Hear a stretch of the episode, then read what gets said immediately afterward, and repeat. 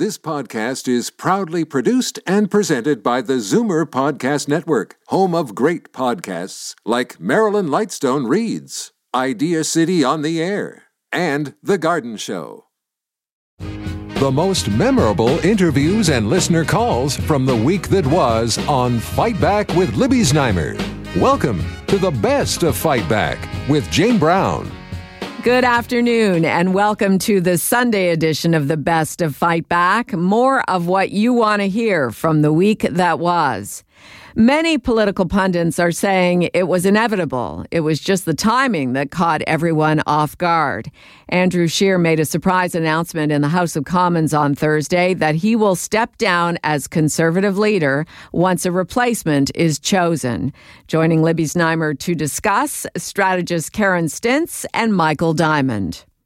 It uh, was a slow bleed and uh, death by a thousand cuts, really. You know, I think with a decision like this, you have to analyze things really early and just make a decision. And uh, I definitely respect Andrew Scheer. I was of the opinion that uh, the election, there were many successes for the Conservative Party.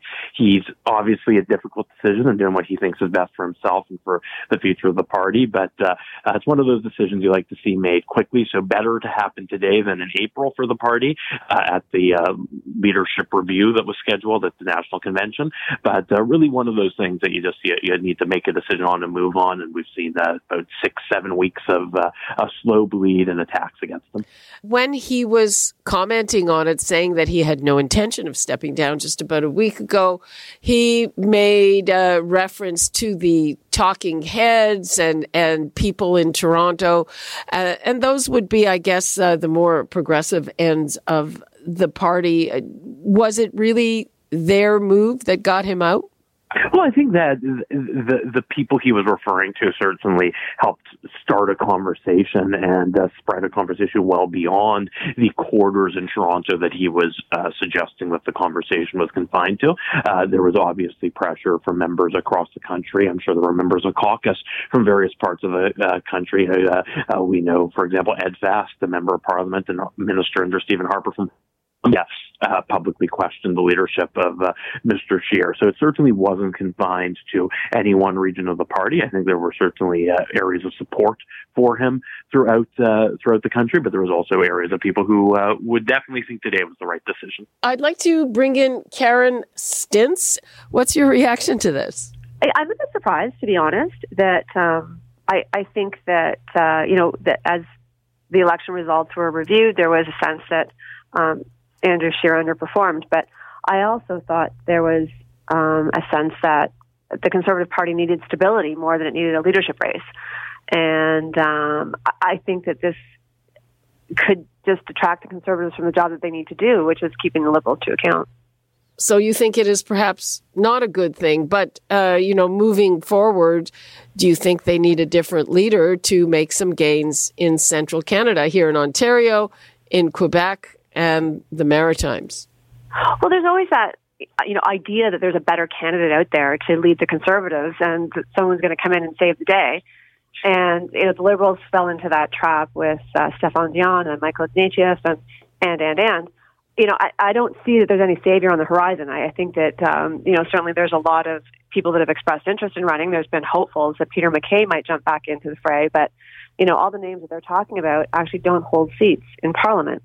And again, to an elect a leader for the party that doesn't have a seat uh, will severely limit the conservatives' ability to do their job. And so I, I think that this is a short-sighted measure, and um, I understand, I guess, why Andrew had to take the measure that he took because he didn't have the support or felt he didn't have the support. Uh, but I, I, do think that the conservatives are, could be making a strategic error here. Uh, Michael, uh, what do you say to Karen's view? I think that uh, having a leadership election during a minority parliament is certainly uh, risky and concerning, uh, and not without risk, as we discussed. Now, as for not having a seat, I actually don't think that's terribly concerning. It's going to be a perpetual campaign. So a leader who's from outside the House of Commons will be free to travel across the country and uh, move an agenda directly to voters. What happens in Ottawa is not all that important uh, in many cases. So certainly risk of uh, opening up the leadership right now, but uh, the the lack of seat is a potential opportunity also. You know, it's uh, unprecedented uh, in, in uh, it's not unprecedented for a conservative to kill their own leader, but uh, to happen in a time like this, very unprecedented. So I think you know uh, those folks who uh, were dissatisfied with the last election should buy a membership in the Conservative Party and make sure that they have their say in electing a leader, because then they uh, then they're going to be more free to complain next time. Karen Stintz, what would you like to leave us with on this? Though I'm sure we're going to be talking about it again sometime soon. well, you know, we'll see what the conservatives come up with in terms of a leadership convention, and and you know, hopefully it's short and not too messy, and that they can get back to the business of holding liberals to account. And I, I can't see the liberals calling a general election and taking advantage of the conservatives' leadership race because that that would be, I think, very self-destructive. So I, I don't think that's going to happen. Um, but I, I do think the conservatives are at risk of distracting themselves from the real work they need to do. Karen Stintz, former Toronto City Councillor and now CEO of Variety Village, and Michael Diamond of Upstream Strategy Group. You're listening to the best of Fight Back. I'm Jane Brown. We've been hearing it in the headlines for a while now. Vaping is causing some serious health concerns.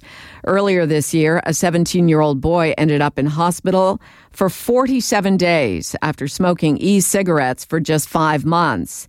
He was put on life support and almost required a double lung transplant. Before that frightening episode, he was in perfect health.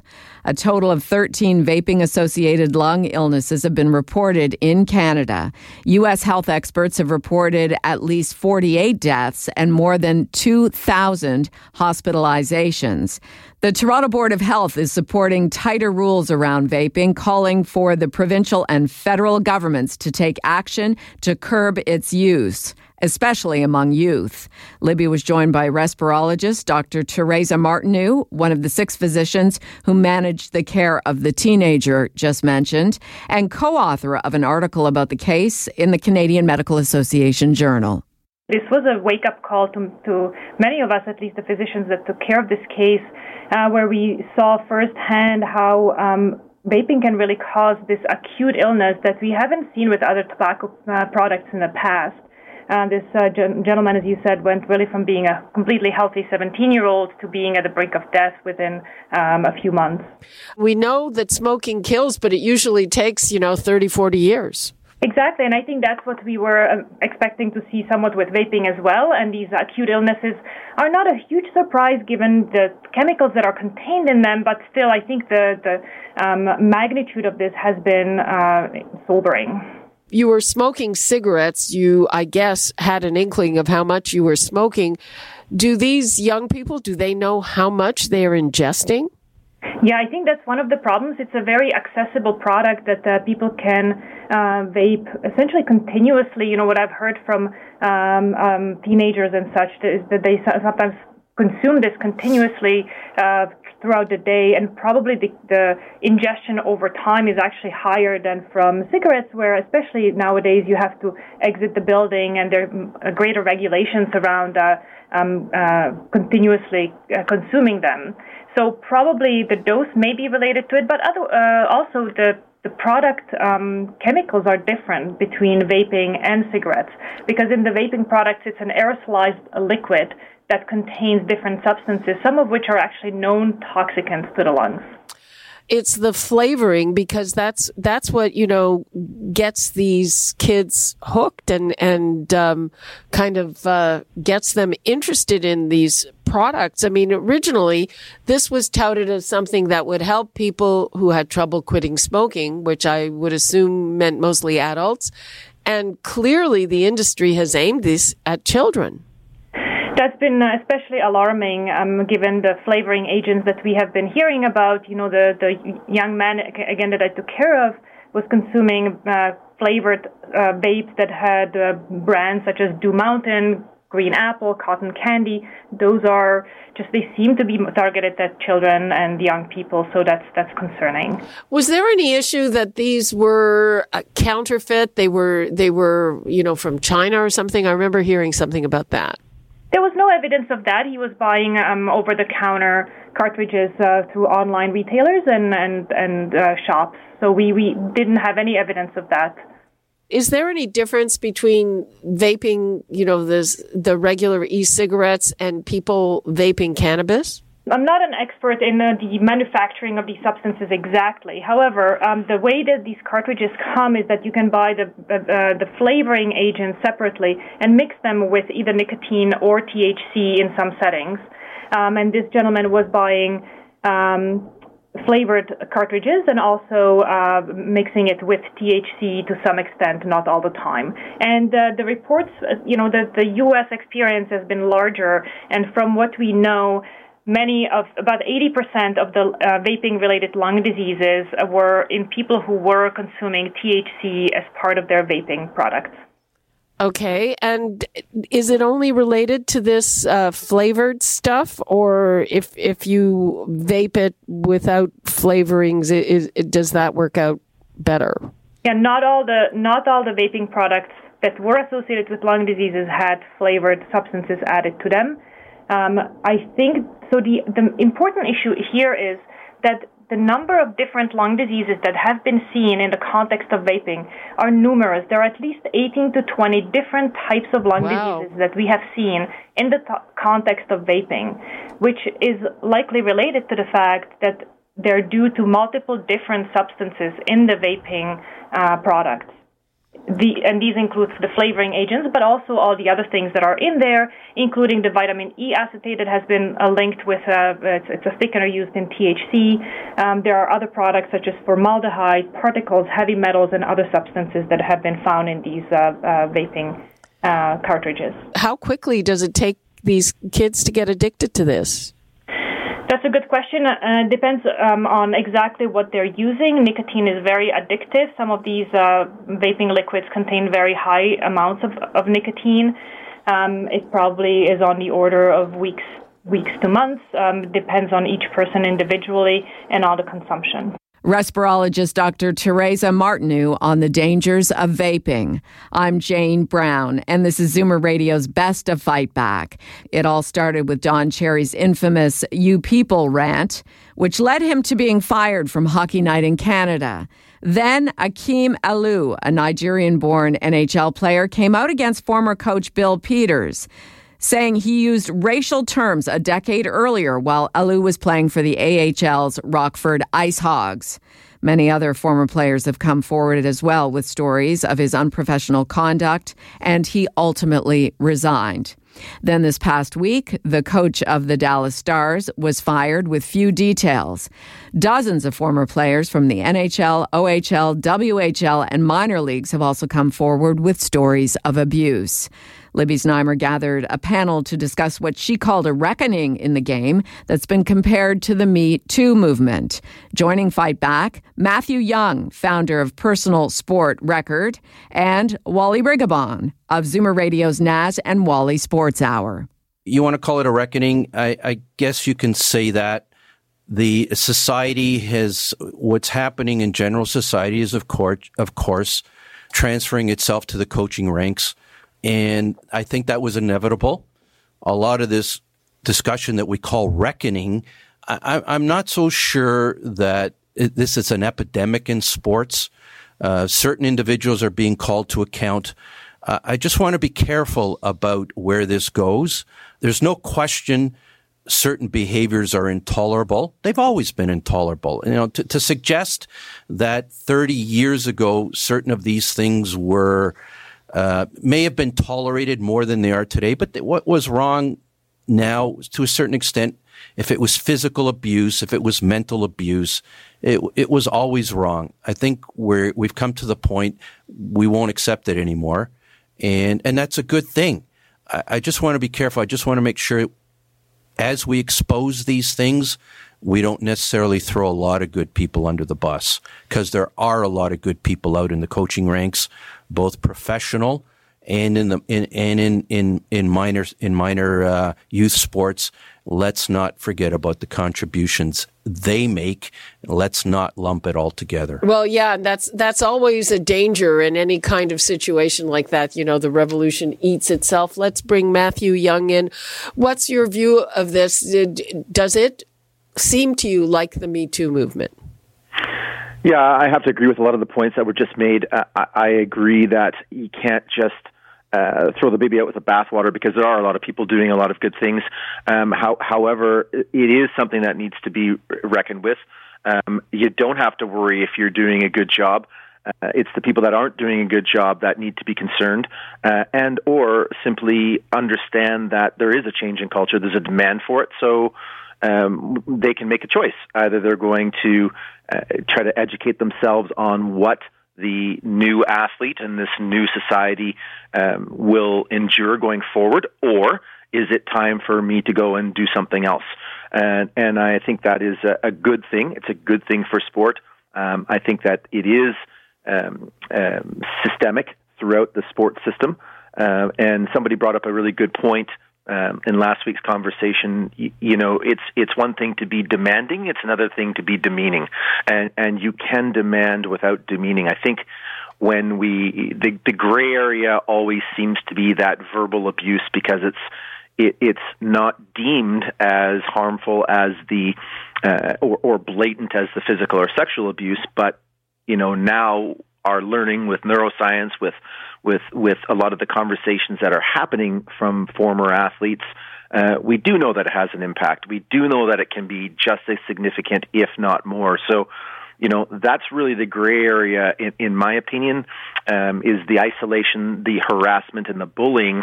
And it's interesting because they're all covered in our workplace uh, um, environments, but they don't extend to the sports sector sector. And I find that strange because, you know, if there's anyone we should be protecting, it, it should be our most vulnerable kids. And I think it's a really good opportunity just to just revisit that. Matthew, what would you like to leave us with on this? Yeah, well, first of all, thanks for providing the platform for, for people to talk about it. I think that's the first step is the conversation, but then I think we really need to get into the the, the activation and accountability. We, we do a great job in Canada about putting out all the information and education on what is long term athlete development, what is athlete you know, a pathway and a coach development pathway. Lots of good information and education. We fall short on the activation and accountability. What happens when uh, something goes sideways, and how can we get to it and address it in an expedient and fair manner? Okay, and Wally, what would you like to leave I'd us like to say this is an important debate to the extent that might change some way some way some behavior of some coaches i think that's fantastic but let's uh, let's be careful let's be measured let's not forget about all the good people who, either from a professional point of view or from an, uh, uh, an amateur point of view, uh, do a fantastic job. Let's uh, let's not forget about them. Wally Rigobon of Zoomer Radio's Naz and Wally Sports Hour, heard Sunday mornings at 9. Maybe you were listening earlier today. And Matthew Young, founder of Personal Sport Record. I'm Jane Brown, and this is Zoomer Radio's Best of Fight Back. Is it time to do away with the nickel? It's been seven years since Canada got rid of pennies, and now there's talk about dropping the five cent piece from our currency. A poll was conducted recently by Vancouver based Research Co. and found a slight majority of Canadians don't want to part with the five cent coin just yet. Mario Canseco is the president of Research Co. and joined Libby to discuss it's an issue that has been uh, on my mind for a while uh, because uh, you know we've seen other countries that have looked into getting rid of specific coins because of inflation, because of the cost of making them. And I thought, you know, it's been a while since we've had the penny. I feel like asking Canadians whether they are happy with the fact that they don't have to carry them around. But also, what I've been noticing lately is there are certain machines, uh, for instance, a, a parking meters, right. uh, soda machines that no longer take nickels. So I thought, is that on the way? And if it is, how do Canadians feel about it? People seem don't seem to be uh, exercised about the way we round up and round down when there is a, a penny on your uh, you know on your bill. Yeah, it's an issue that is uh, definitely different when we're moving on from the penny to the nickel. When we ask Canadians if they're happy with the decision to take the penny out of circulation back in February 2013, 75% agree with it. Uh, but when we ask them, should we get rid of the nickel now? Uh, there's 55% who believe that we should keep the nickel. So it's quite interesting because there's other places that have moved uh, at a faster pace to get rid of the five cent coin. New Zealand is one of them. They got rid of their one cent coin and just a few years later said, we don't need the five cent coin either, so we're just going to take it away. Um, but in this case, you know, what I see here is a situation where the younger generation, the one generation that has been more used to essentially paying for stuff with their smartphones, uh, with uh, debit cards, credit cards, uh, they are more likely to say, I'm not using coins already. So if you take the five cent coin out of circulation, it's not going to bother me. People who are between the ages of 18 and 30 are support, 41% support abandoning the nickel, but it's down to 39% for 35 to 54. And only 29% of those 55 and over want to get rid of Exactly. those nickels. If you're 80, if you're 55 and over, you're definitely less likely to believe that the nickel uh, is something that should be uh, rid of. It, it's interesting because we, we do see a similar situation when it comes to the penny, but although not at the same level, we do see that there's a higher level of nostalgia, if you will, uh, for keeping the penny uh, from Canadians who are age 55 and over, but not by a lot. But when it comes to the nickel, there's definitely a situation here where there's a, a higher uh, level of satisfaction, if you will, with the nickel being in circulation right now from those over the age of 55 than those who are younger. Perhaps they remember a time when you could buy something with a nickel. that is probably right, and, and it's a, it's a it's a bit of a dilemma uh, for the government because you know we really haven't seen a lot of movements that are asking uh, whether we should get rid of the nickel. This is something that I was curious of, and, and I asked about it. But one of the problems that we had with the penny was that in, in its final stages, it was more expensive to mint them. You know, it cost more than one cent to make a penny. So the government said, this isn't working out. We're not using them for anything. Most machines won't take them. They're out of circulation. Now, we haven't seen the same situation happening in the United States, who also have a penny, uh, because there are so many lobby groups that don't want that to happen. Uh, fans of Abraham Lincoln, who is on the coin, fans of copper, um, they won't let this happen in the U.S., even though Canada has decided to do so. And do you know how much it costs to produce those nickels? I think the nickel is still definitely lower than five cents. Uh, The, the final report that I saw from the penny was that it cost roughly 1.6 cents to make a penny. So essentially, it was no longer viable. Uh, the nickel is not as expensive in that sense. I think it uses different a, a materials than than the penny used to. Um, and again, you know, we really haven't seen anything from the federal government uh, that would lead us to believe that this is something that is in the cards. What what has happened in other countries is that inflation plays a role, and you have a situation where you need to get rid of, of specific coins, even specific bills, because they no longer make sense. I mean, we saw the the, the situation that happened in Zimbabwe just a few years ago, where uh, a lot of money was essentially worthless after inflation was as high as it was. What would you like to leave us with on this, Mario? Well, what I liked about this is that it does bring a sense of nostalgia, and it does remind you of certain things that are uh, in your past when it comes to to coins. Uh, there's definitely a situation here where the younger generation is more likely to be using other means uh, instead of cash to actually pay for things. Uh, but this is one of the things that I like about the job that I have, which is asking Canadians questions. You know, you always have that generational divide, and those who have been here uh, the longest are more likely to be reticent of a future uh, that is going to have us not having coins. And it's definitely worth listening to what they have to say, even if you're a big fan of using your smartphone to pay for everything and anything. Mario Canseco, president of Research Co. You're listening to the best of Fight Back. I'm Jane Brown. Fight Back with Libby Znaimer brings you comprehensive coverage of the news stories that interest you and your reaction to them on the phones. We've gone through the audio. Here are some of the best calls of this week.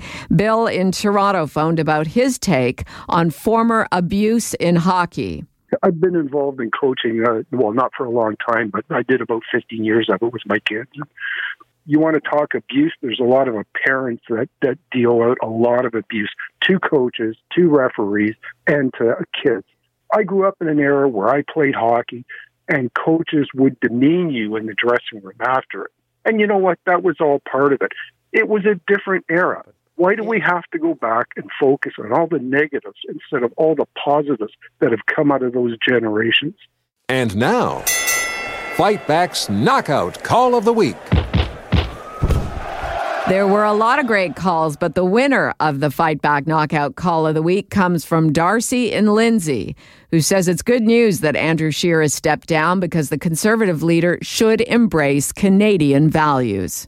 I'm a longtime conservative, and I've expressed my views to my local MP that I think it was time for Andrew to move on. He's a great, he's a nice man. He's got a great family, but his social conservative views that have never been clearly stated or denied over the years have just hurt us badly. He's not. He hasn't been a strong supporter of the LGBTQ community. He hasn't come out and said unequivocally that same-sex marriage would not be coming up as another issue, nor abortion. And these things just killed us in the last election, particularly in the urban areas. I mean, we did fine in the rural areas where we should, but no seats hardly in the in the major cities, Ottawa, Toronto, Montreal. We just it doomed us. So I've, I've stated unequivocally to the party that I will not support them financially any longer unless he's moved, removed. That does it for this week's Best of Fight Back on Zoomer Radio. If you'd like to qualify for the Fight Back Knockout Call of the Week, phone us noon to 1 weekdays at 416 360 0740 on Zoomer Radio, AM 740 and 96.7 FM in downtown Toronto. Or if you have a comment, email us at fightback at zoomer.ca and follow us on Twitter at fightbacklibby. I'm Jane Brown. Join me again next weekend when we'll round up the best of Fight Back. The best of Fight Back is produced by Jane Brown, Justin Eacock, and Zeev Hadi, with technical production by Kelly Robotham. Executive producer Moses Znaimer. You're listening to an exclusive podcast of Fight Back on Zoomer Radio, heard weekdays from noon to one. You're listening to an exclusive podcast of Fight Back on Zoomer Radio, heard weekdays from noon to one. This podcast is proudly produced and presented by the Zoomer Podcast Network, home of great podcasts like Marilyn Lightstone Reads, Idea City on the Air, and The Garden Show.